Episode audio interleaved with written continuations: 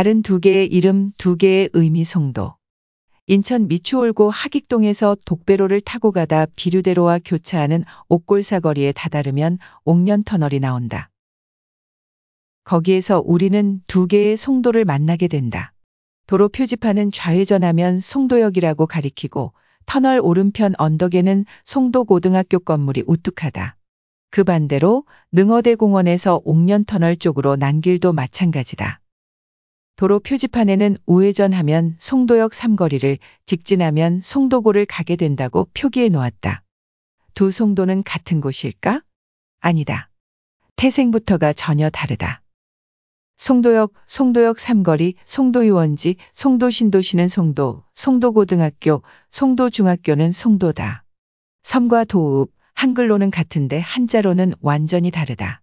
송도 신도시의 송도는 일제가 붙인 외색 지명이고 송도고등학교의 송도는 북한 땅 개성을 일컫는다.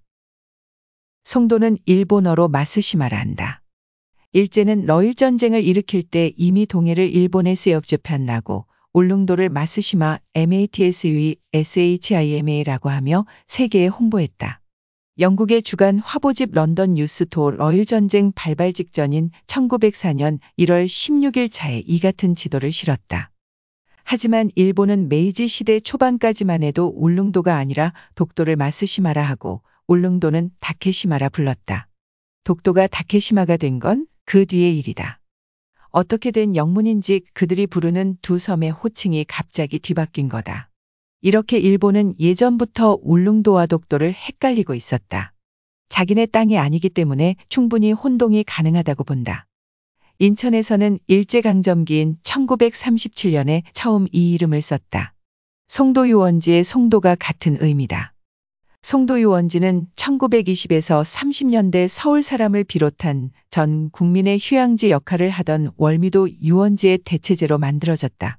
일본인들의 휴양시설을 목적으로 1937년 개장했다.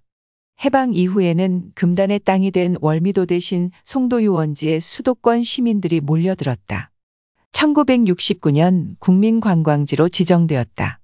송도유원 내의 수욕장은 숨은 개폐 시설을 통해 수량을 조절하는 국내 최대의 인공의 수욕장이었다. 모래사장을 만들기 위해 무의도에서 트럭으로 30만 대분의 모래를 실어 날랐다고 한다. 앞에서 얘기했던 도로 표지판에 적힌 수인선의 송도역도 같은 시기에 생겼다. 송도 유원지에서 2km 정도 떨어진 곳에 수인선 노선 중 유일하게 지금까지도 용케 옛날 역사가 보존되고 있다. 송도 역사는 1937년 8월 5일 수인선 개통과 함께 운영을 시작했다. 1973년에는 송도 남인천 구간이 운행을 중단함에 따라 수인선의 종착역이 되었고 1994년 9월 1일 문을 닫았다. 협계철로가 철거되고 역의 기능을 상실했으나 부속 숙직실, 화장실, 우물터 등 아직도 옛 모습을 간직하고 있다. 송도정, 송도역, 송도유원지 이 셋은 사람으로 치면 1937년생 동갑내기다. 섬도 아닌 곳에 왜 섬 이름을 붙였는지에 대해서는 몇 가지 설이 있다. 하나는 일본 도호쿠 지방 태평양 연안에 있는 일본 3대 절경 중 하나라는 미야기현의 군도 마스시마에서 따왔다는 설이다. 청일전쟁과 러일전쟁에 동원했던 순양함 마스시마 호의 이름을 그대로 썼다는 설과 인천시장 격인 인천부윤을 지낸 마스시마 기요시를 기리기 위해 붙였다는 설도 있다. 어느 게 맞는지 몰라도 이 이름은 송도경제자유구역, 송도신도시, 연수구 송도동, 인천대학교 송도 캠퍼스 등으로 가지치기를 계속해왔다. 또 다른 의미의 송도는 고려의 왕도 개경을 일컫는다. 그 이름에서는 조선의 나라를 넘겨주고 지금까지 600년간을 유랑한 자들의 오래된 디아스포라적 냄새가 풍기는데 인천에 있는 중고등학교에 그 이름을 붙인 이유는 무엇일까? 송도고등학교와 송도중학교는 1906년 10월 3일 개성 송악산 기슭 산지연의 문을 연 한영서원에서 출발한다. 윤치호가 인삼 제조실로 쓰이던 초가지붕으로 된 뜸집에서 시작한 교육기관이다. 14명의 학생이 이곳에서 배움을 시작했고 개교 2년이 지났을 때 석조 3층 건물로 신축했다. 1917년 3월 4년제 송도고등보통학교로 개명했다. 6.25 전쟁 중이던 1952년 4월 인천 중구 송악동에 가교사를 마련해 500여 명의 남녀 필한 학생들을 교육하면서 인천에 자리를 잡았다. 1년여 뒤 답동으로 이사했다. 송도중고등학교를 운영하는 송도학원은 한때 재정난에 허덕였지만 1975년 2월 동양화학 설립자 송암 이회림 회장이 이사진에 합류하면서 성장을 거듭했다. 송암은 연수구 옥년동의 교사를 신축해 고등학교를 이전하고 운동장과 체육관, 과학관 등을 지어 규모를 늘려나갔다.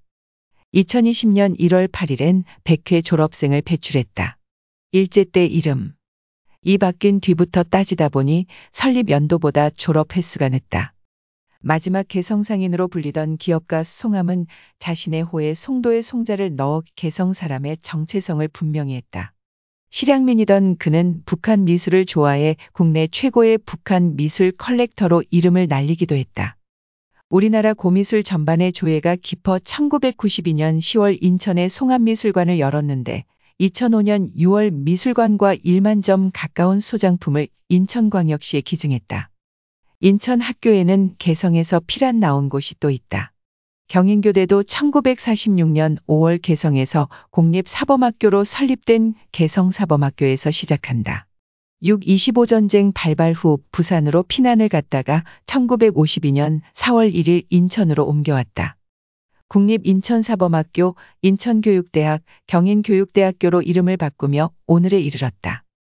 인천 미추홀구청 민원실 앞에는 여우실 경주김씨 종가 터 안내판이 세워져 있다. 이 자리가 바로 인천교대가 있던 곳이다.